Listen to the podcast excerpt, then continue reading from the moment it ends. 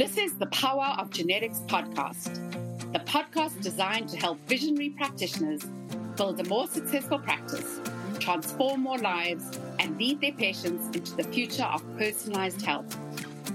In each episode, I'll interview successful practitioners and leading thought leaders who will share their insights and expertise to help you prepare your practice for what lies ahead.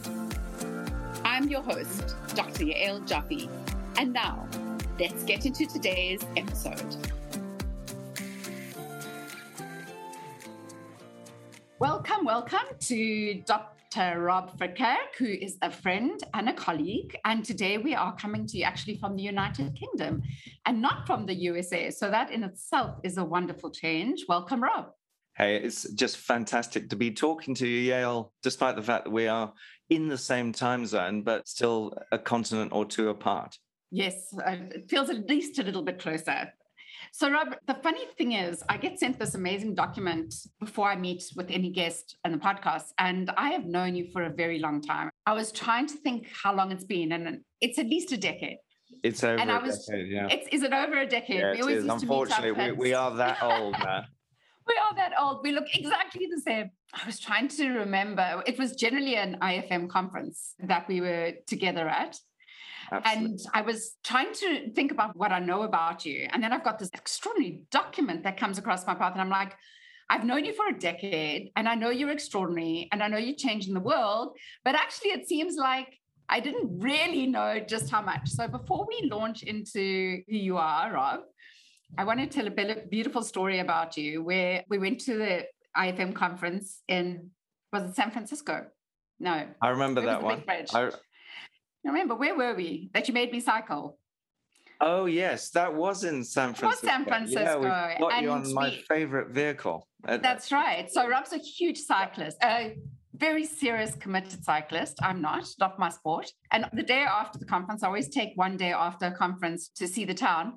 Rob organized for a group of us to get bicycles, to rent bicycles, and basically took us on a very extensive ride across San Francisco Bridge into whatever it's called. What's it called? Sausalito or something. Yeah. Very bad. I mean, yeah. I remember it very well. I went because eventually it was getting dark and I had to put my bicycle on a ferry as I wasn't going to get back to the hotel in time to like get my flight. So that is my understanding of Rob, the great yes. adventurer. So actually, it's not a bad place to start, the great adventurer, because when I look at your career, it's actually a little bit different from most practitioners that I interview on the podcast. And I actually really want to focus on that. So let's start with who are you? What is your background? And then let's like start getting into this journey that brought you to where you are now, which is the Alliance for Natural Health International, which is something I really want to talk about. No, look, uh, fascinating. Well, look, I, I, wasn't trying to kill you that day on a bicycle, but you know, one of my mottos in life is one I, I've always subscribed to: if you're not living on the edge, you're taking up too much space. And so um, I've always loved the thrill of being on two wheels because a two wheel vehicle is inherently unstable. And so you have to kind of work with balance and environment and terrain to try and keep this thing rubber side down. Sometimes it doesn't work. I've had some horrendous uh, accidents. I, I used to do a lot on motorized two wheelers. And uh, oh, of course, okay. when you go down, and that was also because of the life that I've generally led, which is kind of going against the grain, testing things, try and find better ways of doing things, whether that's been in areas around the environment or agriculture, food production systems, or healthcare. So I've always kind of had that side. And the adventuring side is also important to me. This this summer I took my youngest kids, the, the ones who are still at home, I said, I'm going to introduce you to some 1970s backpacking in Greece. And I happened to be 44 degree temperatures, bushfires everywhere, and we had everything we needed in a backpack, and we were camping. And you know, again, that that's important. But yes, my, my journey has been really one that originally I was destined to get into economics because that kind of side of things fell fairly naturally to me. And I signed up to go to the London School of Economics. And it was my grandmother, my Dutch grandmother, who kind of knew how interested I was in nature. And with my father working and living in Indonesia, a long way away, said, Do you really want to go to the London School of Economics? and why do you want to do it? And it kind of really made me recalibrate what I was very, very, had always been interested in since a young child. So I was one of these kids who would be scrubbling around in the bushes, you know, looking for beetles and insects and trying to understand how nature operated. And so I ended up doing a degree, much to the concern of my my parents originally in ecology. So I'm an ecologist by original training. I then went back and was a, the youngest tutor in ecology because I loved the subject so much, and I was sort of tutoring people who were considerably older than me. I then was due to go and do a master's at Imperial College, but decided I'd have some time out because I'd been in solid academic study. And I went to Australia for a six month break in order to cycle across Australia, by the way. okay, um, that's insane. Yeah. And I got, I arrived there and I was immediately kind of disturbed by the kind of lack of coherence between the white colonized society and what was happening both with the environment and also with Aboriginal people. And it was very strange. I met within two weeks, I met a lady who I subsequently married who was a Torres Strait Island Aboriginal and started discovering the kind of Aboriginal perspective on nature and I ended up, after 10 years, becoming one of the leading environmental campaigners in Australia. We stopped rainforests being taken down. We stopped a whole bunch of pesticides going into the uh, environment. You know, it's interesting these days, I met people and I said, Do you remember when all the dairy farms in Australia were shut down? And they said, Oh, yeah, there was a sort of problem with the pesticide, wasn't there? I said, Yeah, well, I did that. You know, it was a I, I, I got a grant, a 10,000 Australian dollar grant to study what we perceived would be a buildup of organochlorine pesticides in dairy because they were being used against a white fringe weevil pest. And we knew how organochlorine pesticides would bioaccumulate. And so, with my friends at Sydney University who were doing all the analysis, I set off sampling all the soil in these dairy fields and then later on the milk. We presented this detailed report to the New South Wales Department of Agriculture and said, look, guys, we think you've got a problem. And they then couldn't believe the results that there was these sky high levels of cyclodiene organochlorines in the milk because it was all in the soil and it was being used on an annual basis. And of course, the levels just building up because it bioaccumulates. Bingo, they had to quarantine all the dairy farms and stop this pesticide being used. So I did things like that for about a decade and then went back to pursue my, studies at Imperial College, which were really in agricultural sustainability. So did a master's, um, got a distinction for that, went straight into a PhD, and then into seven years of postdoc. And I did my PhD, ironically, at a time that my um, relationship was falling apart. So I managed to submit, I had a third year of research in Malaysia on some of the areas of most intensive pesticide use on cruciferous crops in the Cameron Highlands of Malaysia. And my um, head of my research group said, Rob, you've got so much data now. Why don't you submit your PhD before you go? And I said, well, because it would only be two years into the PhD. Rob, you have more than enough data. They've since changed the rules, and you cannot yeah. do a PhD. Can't do that years. anymore. Yeah. yeah. So I did. I'm one of these people who did a PhD in in two years, and I can thank a, a relationship breakdown to that. I just worked 24 hours a day almost. I can imagine. And then I basically, so my, my field is, is what's called multi-trophic interactions. So I'm really into complexity and trying to unravel complexity in agroecosystems. And the fascinating thing about being at a place like Imperial College is that you have such a wide group of people. You've got a lot of medics and you've got a lot of biologists and ecologists, and you've also got a lot of engineers.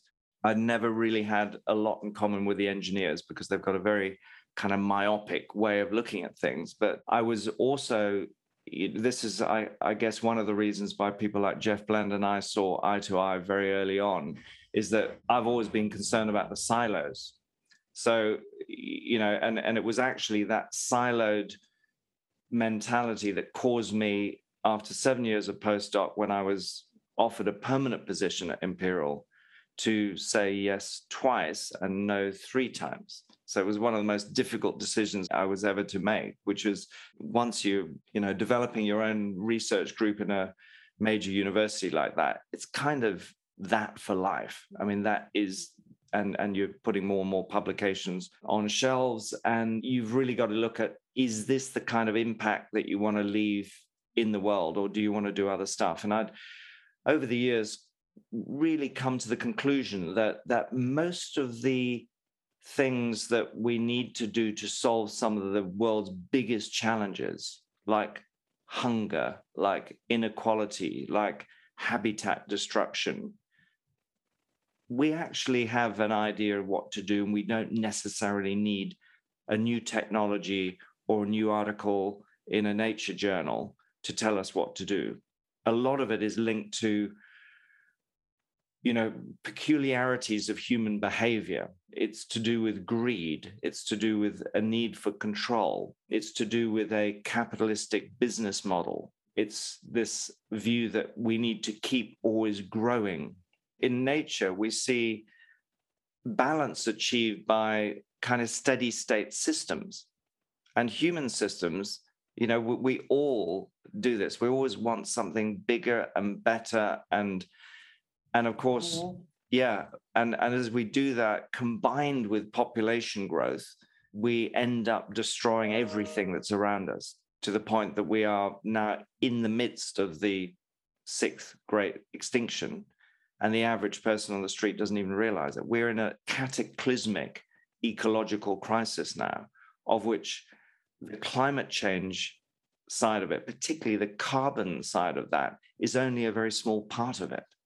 The mm-hmm. habitat destruction and the destruction of biodiversity is the bigger part of it and is directly linked. So, you know, now that we can start to see a common thread to all of this that this sort of loss of biodiversity has a similar kind of impact in terms of the planetary consequences as, as well as the human consequences. So I, I, I became quite well known. It was one of the articles that I was interviewed for in a major UK newspaper, The Observer, which doesn't exist anymore, that I was very outspoken about the problem of dietary simplification being at the root cause of chronic diseases. And we need to diversify diets to resolve that. Now, you know, many of us now are, are really yeah, yeah. very aware of the science that underpins true, yeah. all of that. Yeah.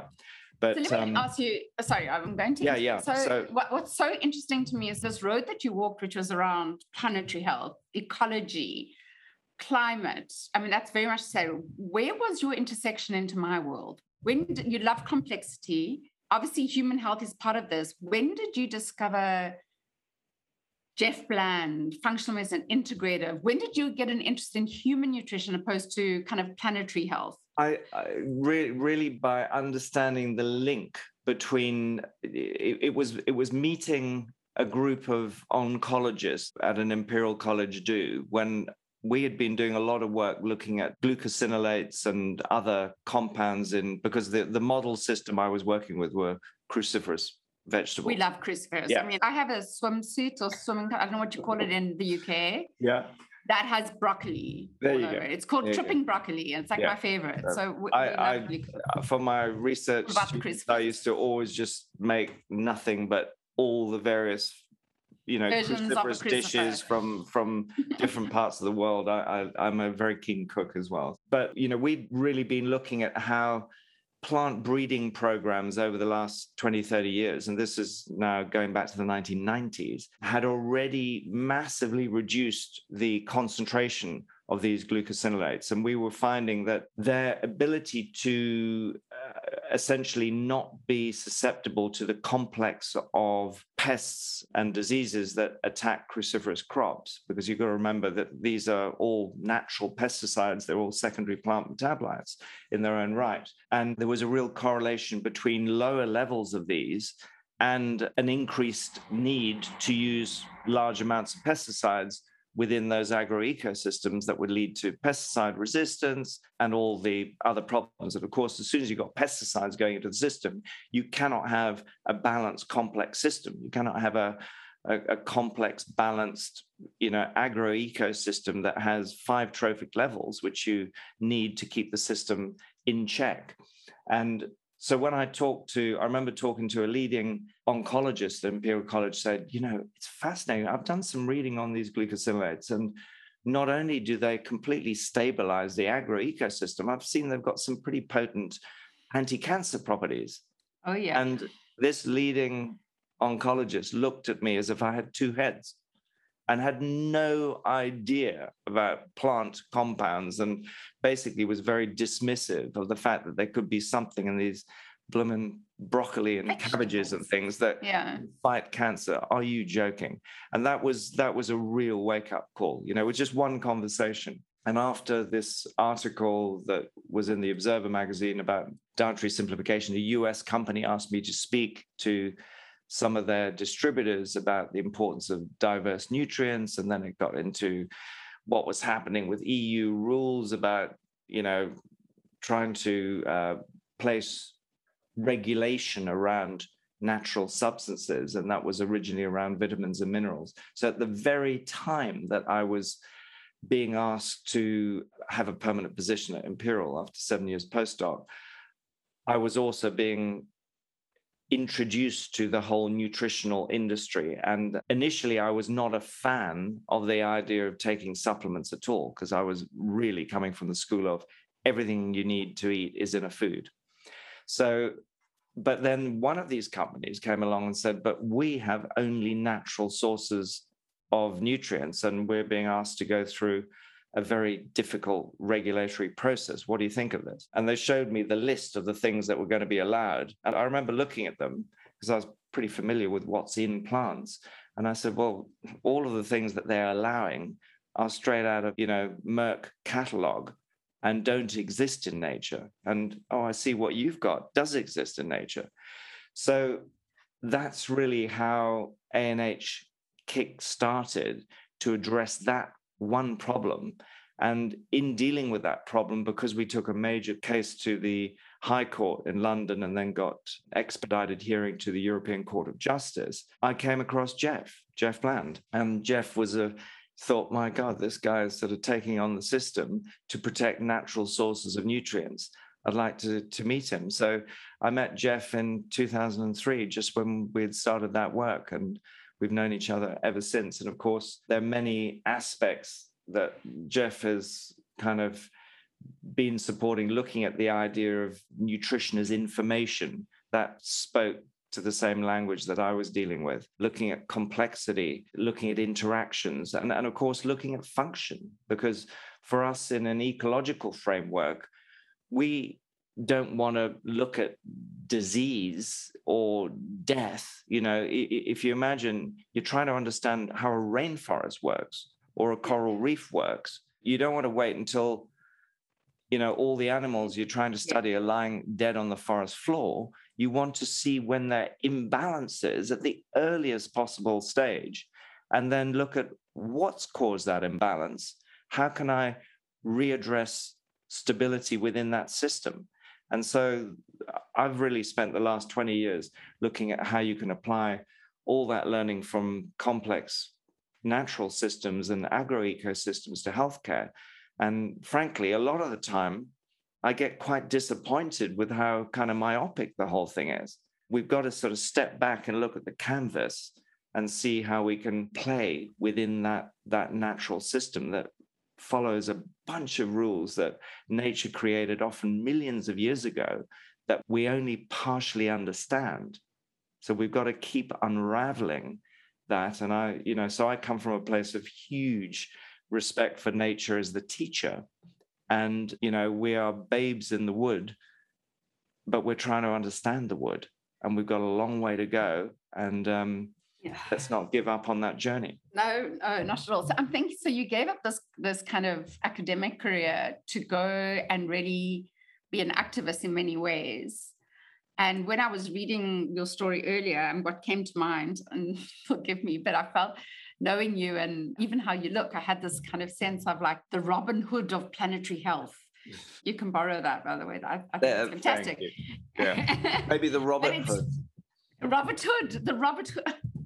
Publisher of Planetary Health, and saying, you know, how your inclusiveness, your ability to live in multiple disciplines or silos or worlds. So one of the things that we you speak about so for many of us we land up in a space that we're fighting in and you know for me it's obviously genetics and nutrigenomics and practitioner training but when i think of the work you're doing and i even saw these words together we talk about science and law academia and industry that's a huge amount of landscape to cover. And yet you've been able to have conversations in all these different places to bring together a narrative and a dialogue. And I think that's what you're alluding to this idea that if we don't tackle the complexity of it across these different conversations and saying like very few people I've interviewed who who are, um, doing extraordinary work in changing healthcare and you know functional medicine integrative but haven't tackled the kind of law like the legal part of it you know they haven't been you kind of shutting down dairy farms and i think that this makes your work quite extraordinary plus i would say you know that ANH is a NGO, right? Totally. It's a for yeah. It's, it's a not for profit organization. So you went from having a very solid career to becoming this kind of activist in the space and building this conversation, which you're still building. And I know you're a peacemaker at heart, that you're always looking to find the conversation on all sides of the spectrum and bring people together. So, just in that sense, you know, what do you think the future of healthcare looks like? What do you think we have to look forward to? Or is it, I mean, talking to you, it's a bit doom and gloom, I have to be honest. So, is there anything you can give us that's saying, like, actually, there's some good stuff happening? We've got some good stuff to look forward to? Yeah, you know, I, I, think the changes will happen when we kind of take a step back from the canvas and we start to look at the whole system. At the moment in healthcare, we don't do very much that looks at ourselves as one species that interacts in a complex dynamic ecosystem. So we're beginning to see a trend towards ecosystem thinking when we start to think about, for example, our microbiome and not just our gut microbiome, but our overall yes. internal and external um, microbiome. So that that's a, a trend that moves absolutely in the right direction. Another part of that process is seeing the interlinkage that is now happening with the work in agriculture to see the importance of the soil and looking at the soil, you know, rhizosphere and microbiome and the way in which all of those microorganisms are completely essential in the communication system that plants have between not just plants and microbes, but also plants and insects and the entire agro ecosystem. And we know that if we can, you know, understand that system better and understand that our own health is really a function of how we interact with that system. I mean, the food that we eat is the most intimate way that we experience the environment. And so Absolutely. we have to think quite carefully about where that food comes from. So, you know, a lot of people said, oh, yeah, well, processed food isn't very good. But actually, it depends what you call processing. I mean, some of the most potent herbal products that you can use for healthcare are processed herbs. So it's not necessarily processing that's the problem, it's what happens to the information that comes from nature and how that sort of translocates into the human body that can become the problem. So, and a lot of people understand something about regenerative agriculture, and they know that's a good thing, and you've got to look after the soil, and it's got to be more than organic because organic is just basically a um, free from system of agriculture. You leave out chemical fertilizers and pesticides, and that's why big ag got into it. But it doesn't mean you're growing healthy plants. So yeah, as you start to understand this this system and understand the the ecological interactions, I think we we have a much bigger window into what the real drivers of health are. And another trend is that you know we, we've come out of a system that's been very disease centric. So yes. we measure healthcare success by the number of animals that did or didn't drop to the bottom of that forest floor. We look at morbidity and mortality. And we do very, very little in terms of understanding what drives health. what drives well-being, what drives super health, super well-being, you know, what prevents people from turning up at their doctor's office. So that trend is beginning to happen. And I think, you know, as we emerge from a paradigm that's been very locked into randomized controlled trials as a mechanism to compare different therapeutic interventions, particularly pharmaceutical interventions, and move to a world that will look at the way in which lifestyle, 70% of the reasons people show up at a doctor's office are caused by preventable diseases. That are caused by our lifestyle 70% so we need to find better ways of moving upstream so again within the integrative medicine and functional medicine world is that understanding that function just like dashboard lights in a car mm-hmm. or in an aeroplane yeah. when they start blinking at you you know you do something about them before it manifests yeah yes. before it manifests in the expensive breakdown or the seizure you know 75 miles an hour on the outside lane. Yeah. so we do something about it but in human healthcare we kind of wait until the machine breaks down at the side of the road. It's an expensive way. My you know if you're going to compartmentalize my approach to science I, I tend to say look i'm a multidisciplinarian and you know the one thread that ties the different disciplines i work with is sustainability so if we're going to support this idea of having a more sustainable system of healthcare it's got to be upstream it's got to be democratized and there is a trend. I mean you, can look yes. at the vital directions project that the national institutes of health in the united states is running. You can look at the uh, um, lancet global health program they are beginning to understand those issues. And they're also beginning to understand the importance of self care and self management so that you still abide by fundamental principles of you know good medical practice which is patient-centered healthcare where the individual has autonomy where the individual essentially is guided by not you know instructed by a healthcare yeah, professional. Not the kind of paternalistic yeah. healthcare. So yeah, and, and and frankly, right right now, I'm kind of a bit disturbed about this slight, um, well, slight. It's a major change that's happened during COVID, which is just as we were moving into more of a kind of autonomous self care. You know, understanding that this is the only way of dealing with the huge problem with the burden from chronic and autoimmune and other lifestyle related diseases, we've now kind of moved back to not only a paternalistic model, but almost an institutional model where the physician, the doctor, the practitioner almost doesn't have a say because you've got to do what the government says now. So I'm I'm really hoping that's a temporary process. And I I'm a great believer. I think it's the third law of thermodynamics. To every action, there's an equal and opposite an reaction. Uh, reaction. And so, so yeah. people will react to it and go, "Hey, let's get back to basics and get back to putting the individual, the patient, at the heart of it." We shouldn't even really call the person a patient because it's you know we're just individuals. And, and we also another trend I think is understanding the difference between healthcare required for the individual and healthcare required for populations, which is the difference between, say, personalized healthcare and public health. They are not the same thing. They're not the same thing. And they're you need two entirely different recipes yeah. for each, but those recipes need to be coherent and work yeah, together.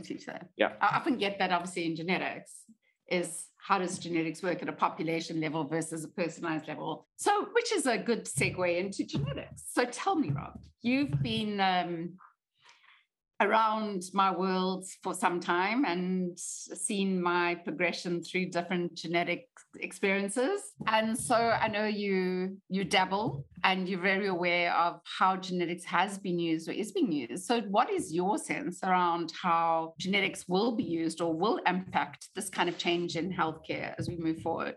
Well yeah it's an interesting question. The the bottom line is is you know, whole genome sequencing gives us a lot of information, but it gives us too much information to understand. It's a bit coming back to our forest or our coral reef analogy. it's all there, but it's so great that we can't see patterns and we can't see interactions.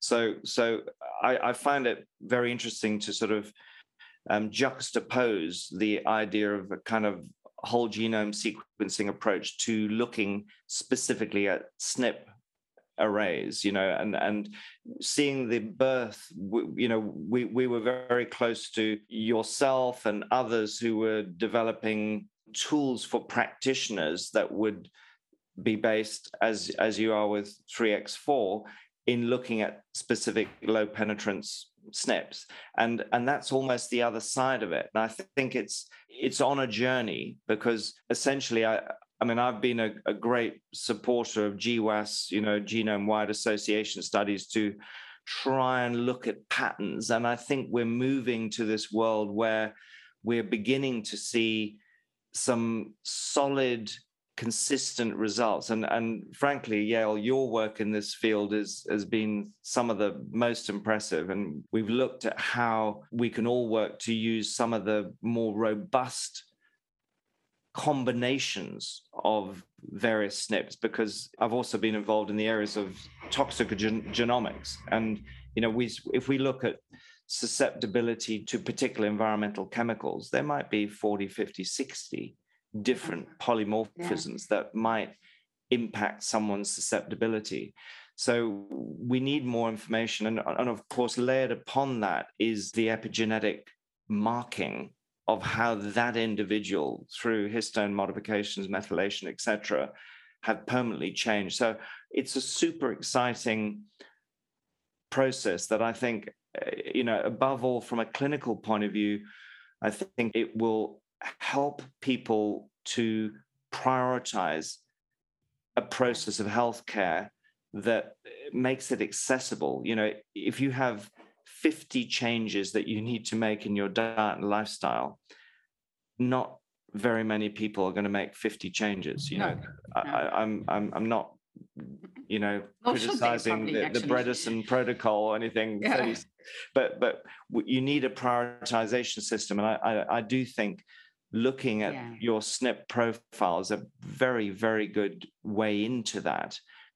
On the condition you're still being a good practitioner and you are doing looking at all of else. the changes in function that are occurring as a result of those behavioral changes. And, and of course, I think that's why it also needs to be multidisciplinary because, you know, the behavior change piece in natural medicine is a massive thing. And so, you know, I, I love the fact that we've we've got people like BJ Fogg coming into this equation to talk to us about tiny habits that people can start because that you know we, tiny we call habits, them micro moments yeah micro, micro moments, exactly yeah. That's what yeah. our word is. Every minute of every day we make decisions and choices that will change our health outcomes every minute of every day. It switches on and switches on genes and that's the whole thing you know it's not the big decisions actually. It's those micro moments of decision making and that's what i love genetics for. It's just a layer of information that helps us focus where should we start this journey so I think that's a beautiful and brilliant place to end. I think more importantly, we should end, Rob, if you don't mind telling everyone where they can find ANH so they can come see the amazing work that you're doing, get your newsletters, see the kind of conversations that you're having. I don't think there's anyone who would want to miss out. Where do they find you? So, absolutely. Easiest thing is go to our website, which is anhinternational.org, Alliance for Natural Health, so anhinternational.org.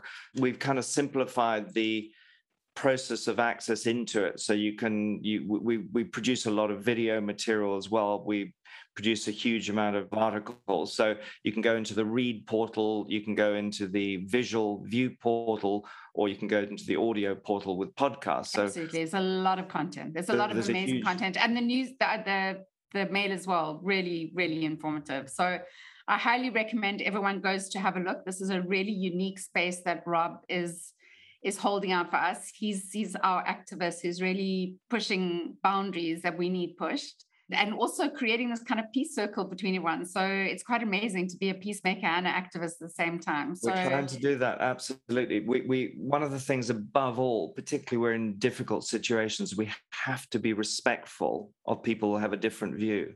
and and this is one of the things I've struggled with with the way in which social media has been controlled is that it's actually prevented a lot of scientific discussion yeah. And and you know uncertainty and complexity of the two things we're dealing with. So you need scientific discourse discussion interaction understand where the points of agreement and consensus are and let's work on the stuff that we don't agree on because you know we we only know a little bit about a very complex picture. So we need discourse. Right. Well there that's a we need discourse. Let's end it there. I've taken up some fantastic, precious time of yours. I think I've managed to give a really good insight to everyone about this extraordinary human living in the United Kingdom for the Americans. Your work is global and international. You're not specifically in the UK. Um, most of my interaction with you has actually been in the States. So please, everyone, go and look at ANH International. Rob, thank you so much for your time. Thank you for yeah, sharing th- with us and today. Thank you so much for what you're doing. It's just so exciting to see 3x4 really taking off. It's a fantastic system. It is, and, and I love your your whole communication platform as well. And I'm already signed up and I'm looking forward to communicating. I'm, I'm looking forward to hearing your voice a lot in the 3x4 community. A lot, Rob. You bring such a unique uh, thing not just one message. It's not going to be enough, Rob. We want to see really. You, I will. I will be add a so much value. No, very happy Excellent. to do that. All right. Yeah, thank you, thank so, you much. so much, Rob. Thanks for today. Cheers.